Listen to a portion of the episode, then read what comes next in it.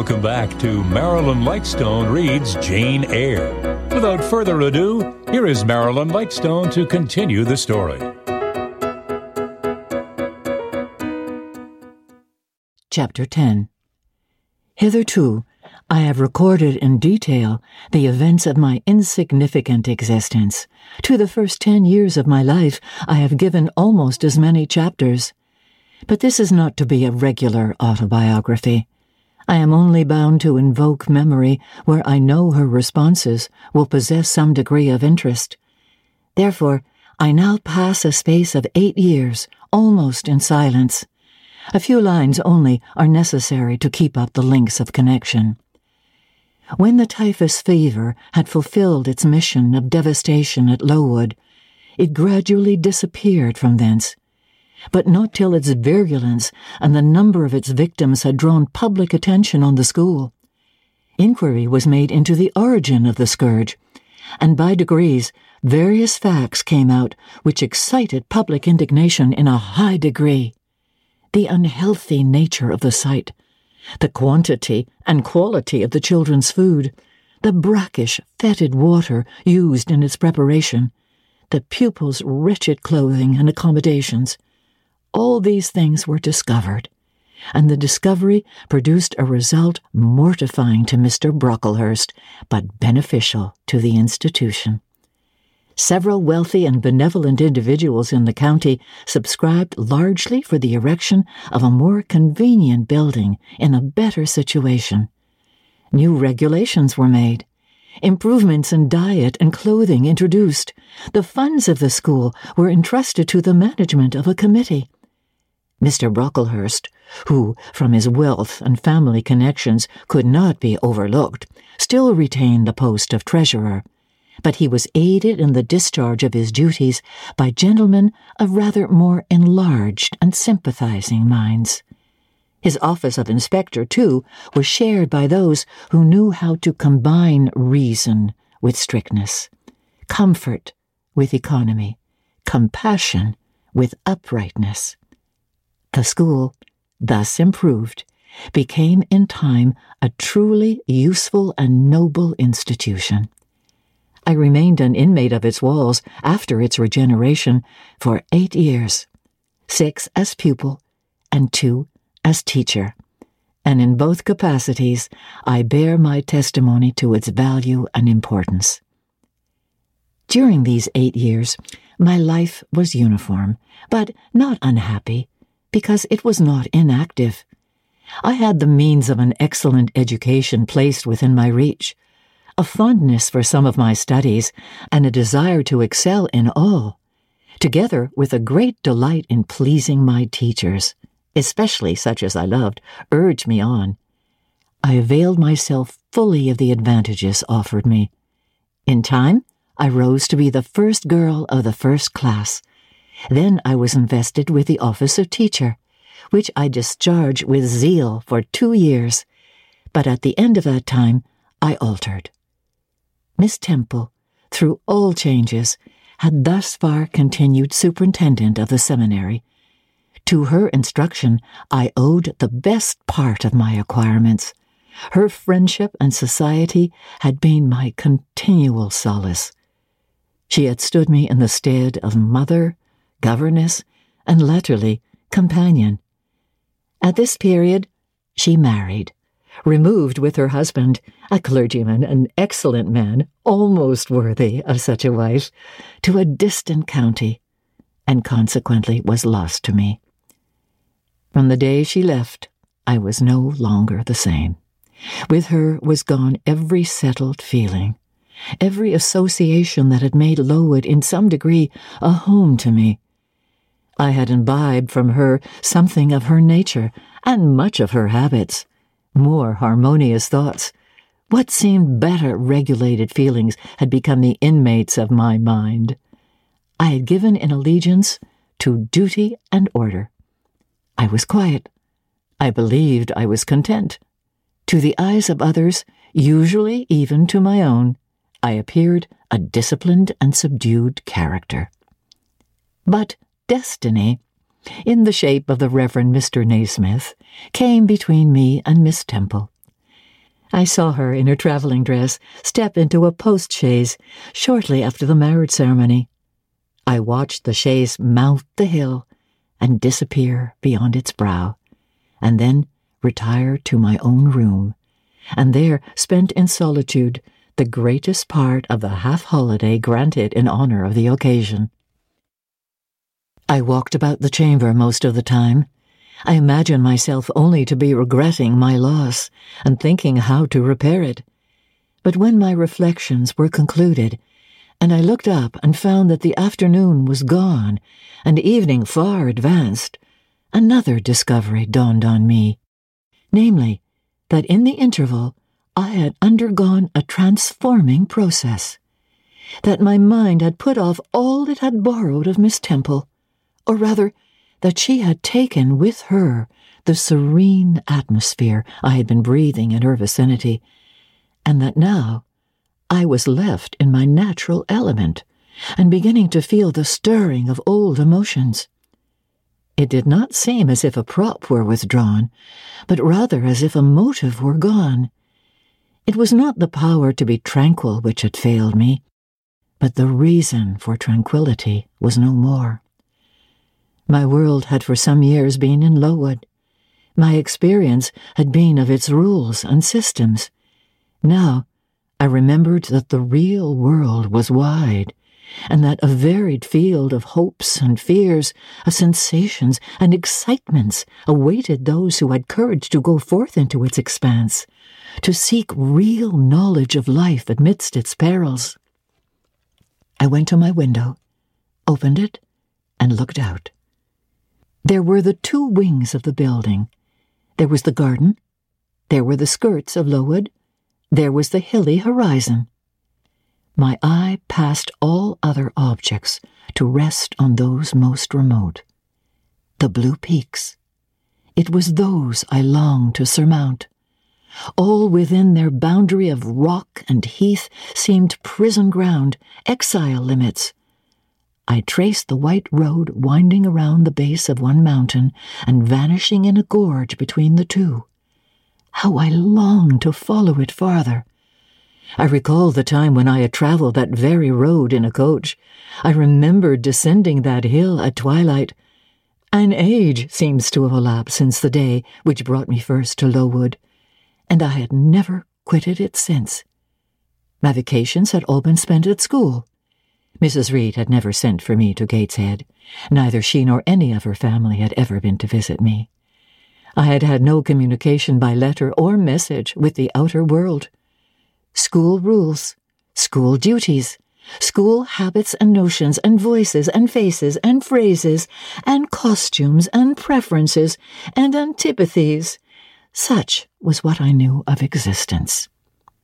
And now I felt that it was not enough. I tired of the routine of eight years in one afternoon. I desired liberty. For liberty I gasped. For liberty I uttered a prayer. It seemed scattered on the wind then faintly blowing. I abandoned it and framed a humbler supplication. For change. Stimulus.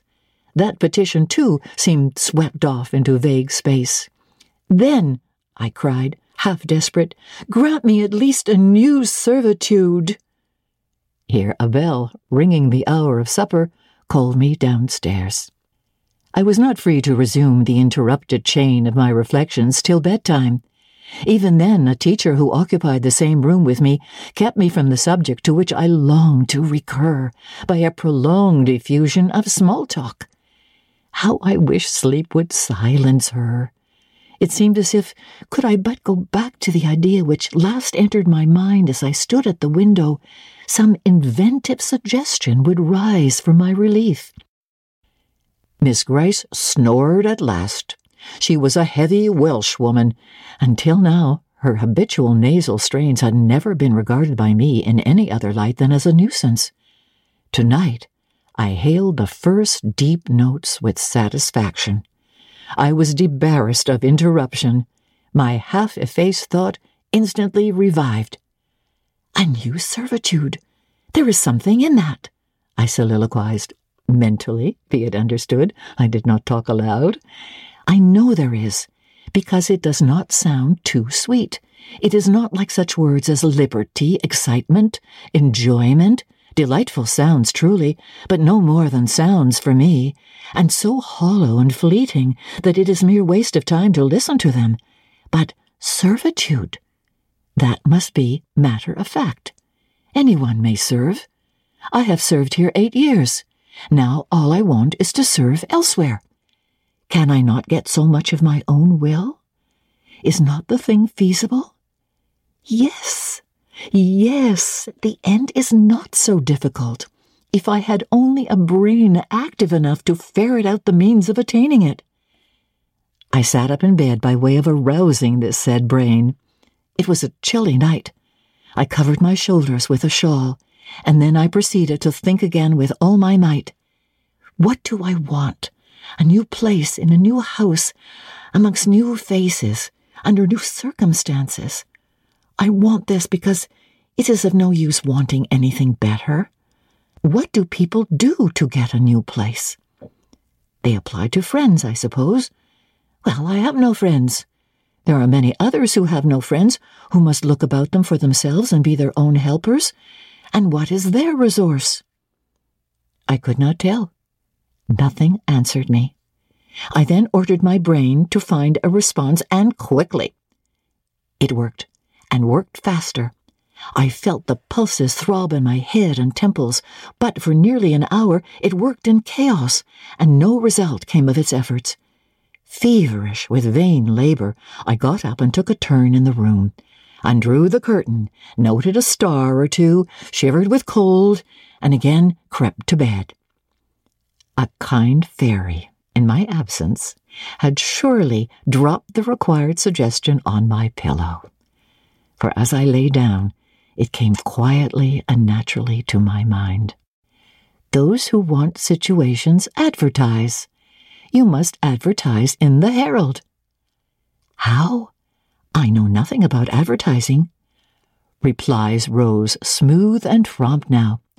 You must enclose the advertisement and the money to pay for it under a cover directed to the editor of the Herald. You must put it, the first opportunity you have, into the post at Lowton. Answers must be addressed to J E at the post office there. You can go and inquire in about a week after you send your letter, if any are come, and act accordingly. This scheme I went over twice, thrice. It was then digested in my mind. I had it in a clear, practical form. I felt satisfied and fell asleep. With earliest day, I was up. I had my advertisement written, enclosed, and directed before the bell rang to rouse the school. It ran thus. A young lady accustomed to tuition, had I not been a teacher for two years, is desirous of meeting with a situation in a private family where the children are under fourteen. I thought that as I was barely eighteen, it would not do to undertake the guidance of pupils nearer my own age. She is qualified to teach the usual branches of a good English education, together with French, drawing, and music. In those days, reader, this now narrow catalogue of accomplishments would have been held tolerably comprehensive. Address, J E, Post Office, Loughton. This document remained locked in my drawer all day.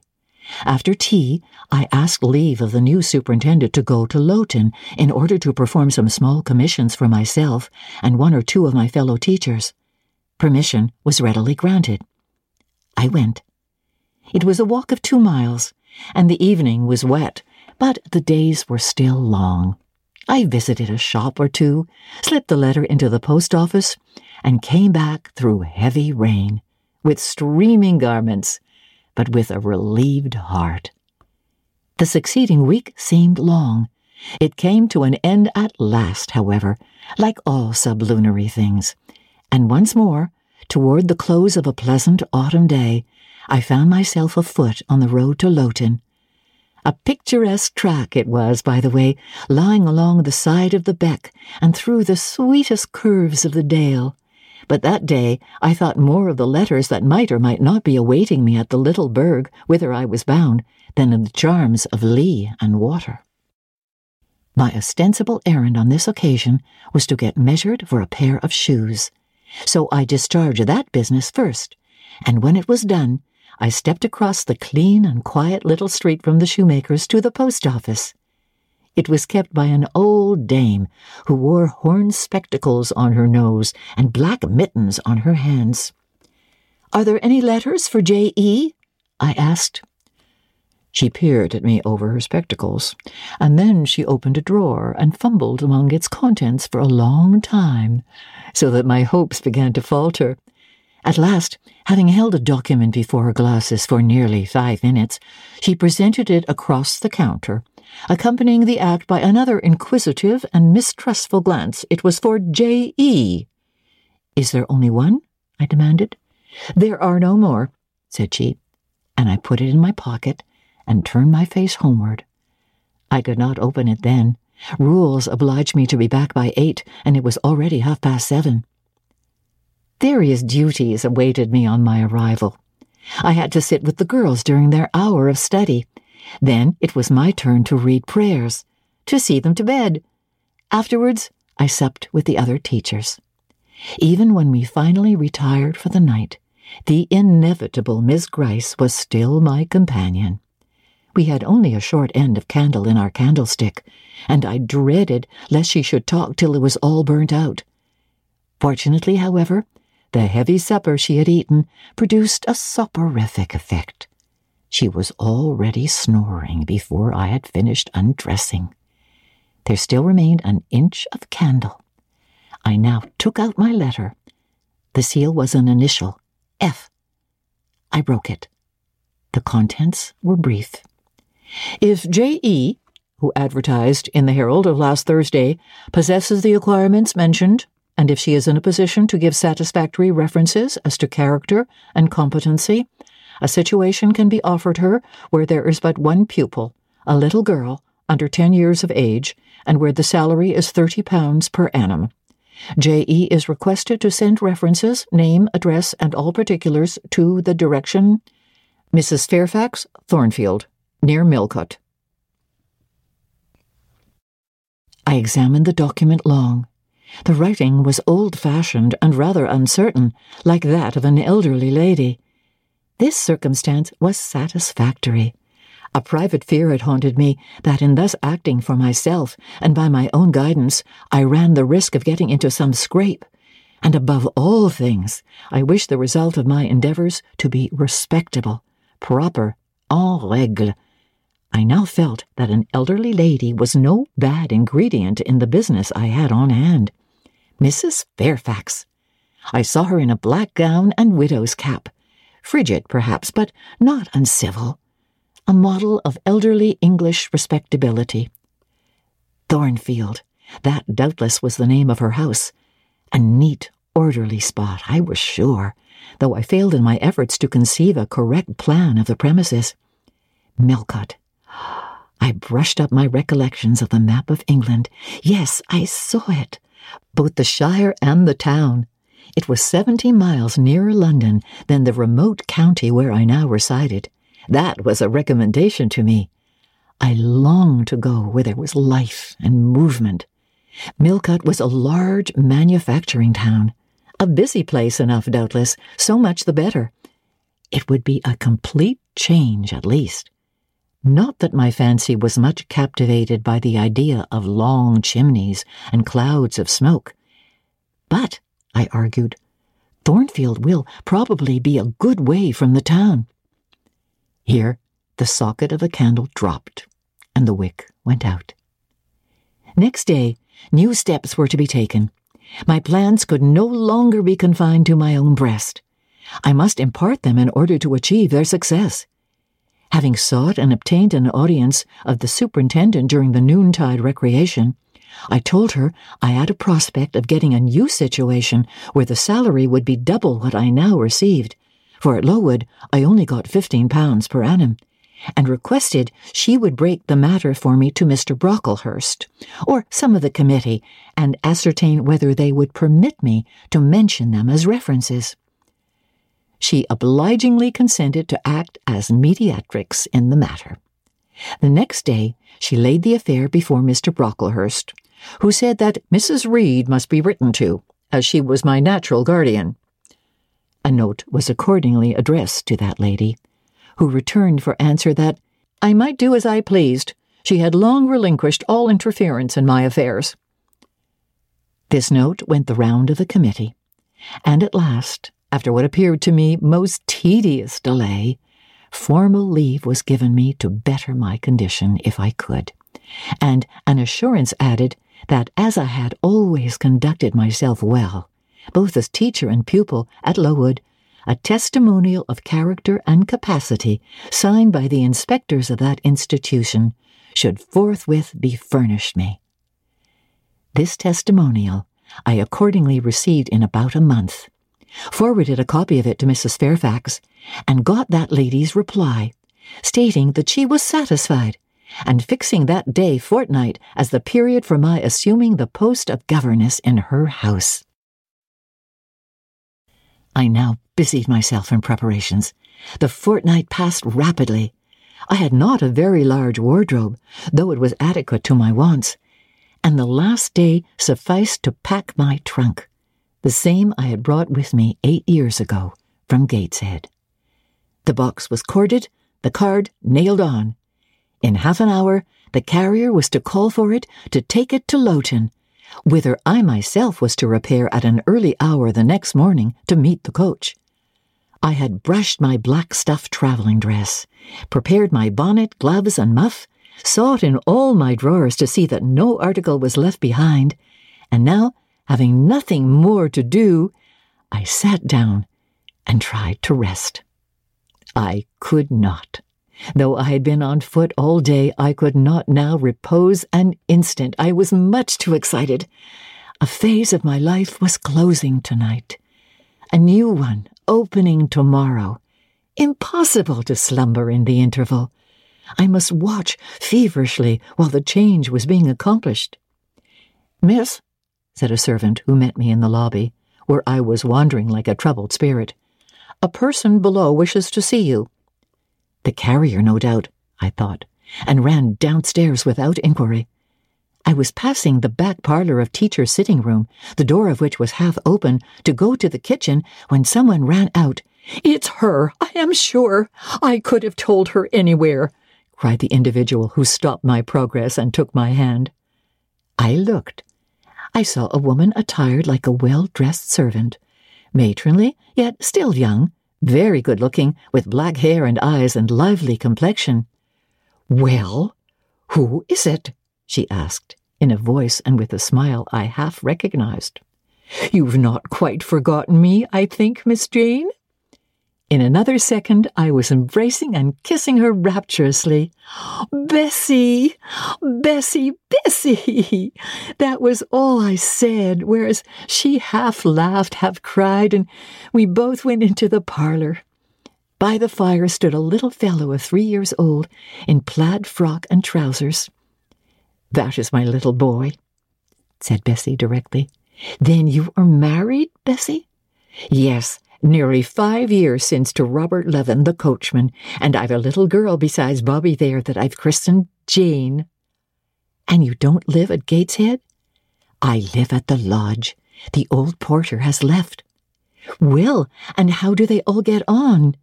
Tell me everything about them, Bessie, but sit down first, and Bobby, come and sit on my knee, will you?" But Bobby preferred sidling over to his mother. "You've not grown so very tall, Miss Jane, nor so very stout," continued Missus Leaven. "I dare say they've not kept you too well at school. Miss Reed is the head and shoulders taller than you are, and Miss Georgiana would make two of you in breadth." "Georgiana is handsome, I suppose, Bessie?" "Very. She went up to London last winter with her mamma, and there everybody admired her, and a young lord fell in love with her, but his relations were against the match. And what do you think?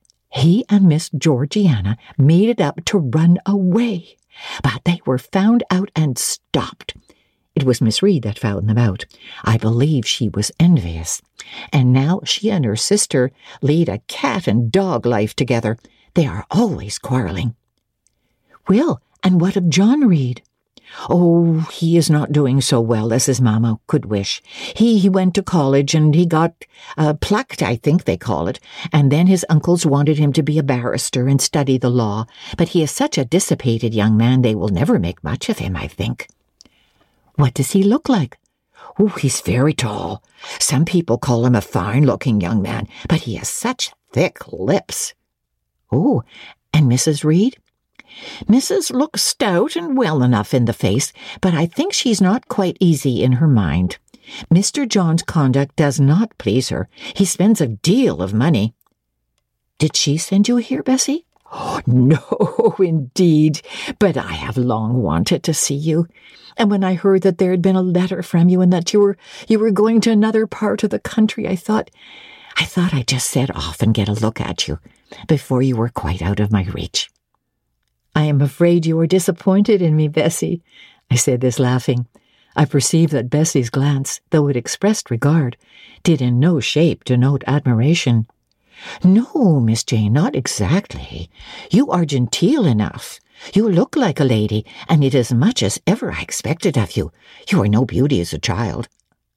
I smiled at Bessie's frank answer. I felt that it was correct, but I confess I was not quite indifferent to its import. At eighteen, most people wish to please, and the conviction that they have not an exterior likely to second that desire brings anything but gratification. I dare say you are clever, though, continued Bessie, by way of solace. What can you do? Can you play on the piano? A little. There was one in the room. Bessie went and opened it, and then asked me to sit down and give her a tune. I played a waltz or two, and she was charmed. The Miss Reeds could not play as well, said she exultingly. I always said you would surpass them in learning. And can you draw? That is one of my paintings over the chimney-piece. It was a landscape in watercolors, of which I had made a present to the superintendent in acknowledgment of her obliging mediation with the committee on my behalf, and which she had framed and glazed. Well, that is beautiful, Miss Jane. It is as fine a picture as any Miss Reed's drawing master could paint, let alone the young ladies themselves, who could not come near it.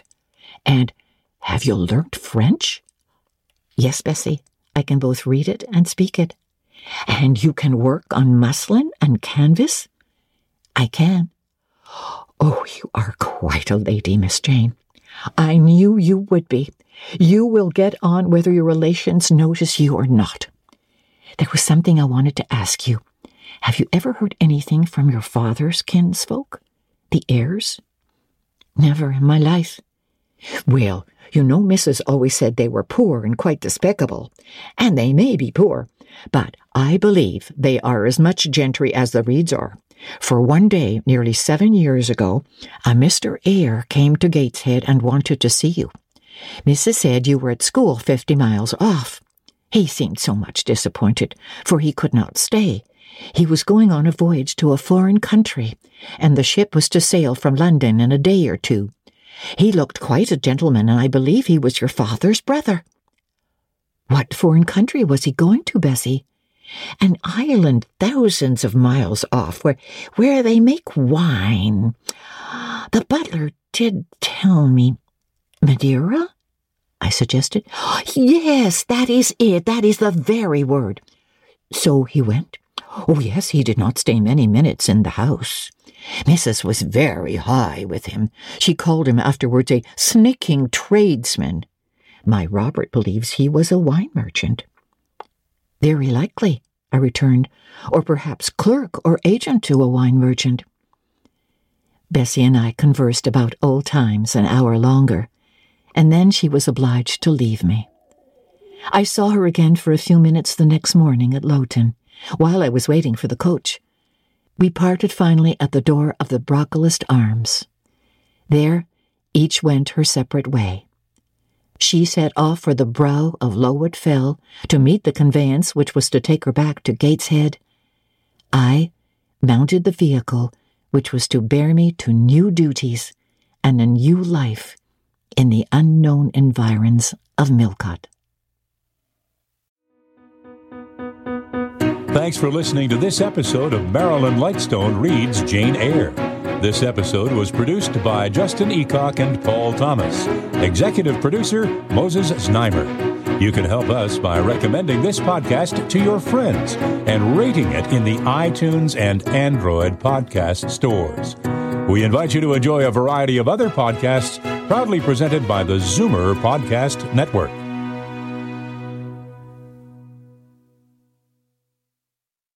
This podcast is proudly produced and presented by the Zoomer Podcast Network, home of great podcasts like Marilyn Lightstone Reads, Idea City on the Air, and The Garden Show.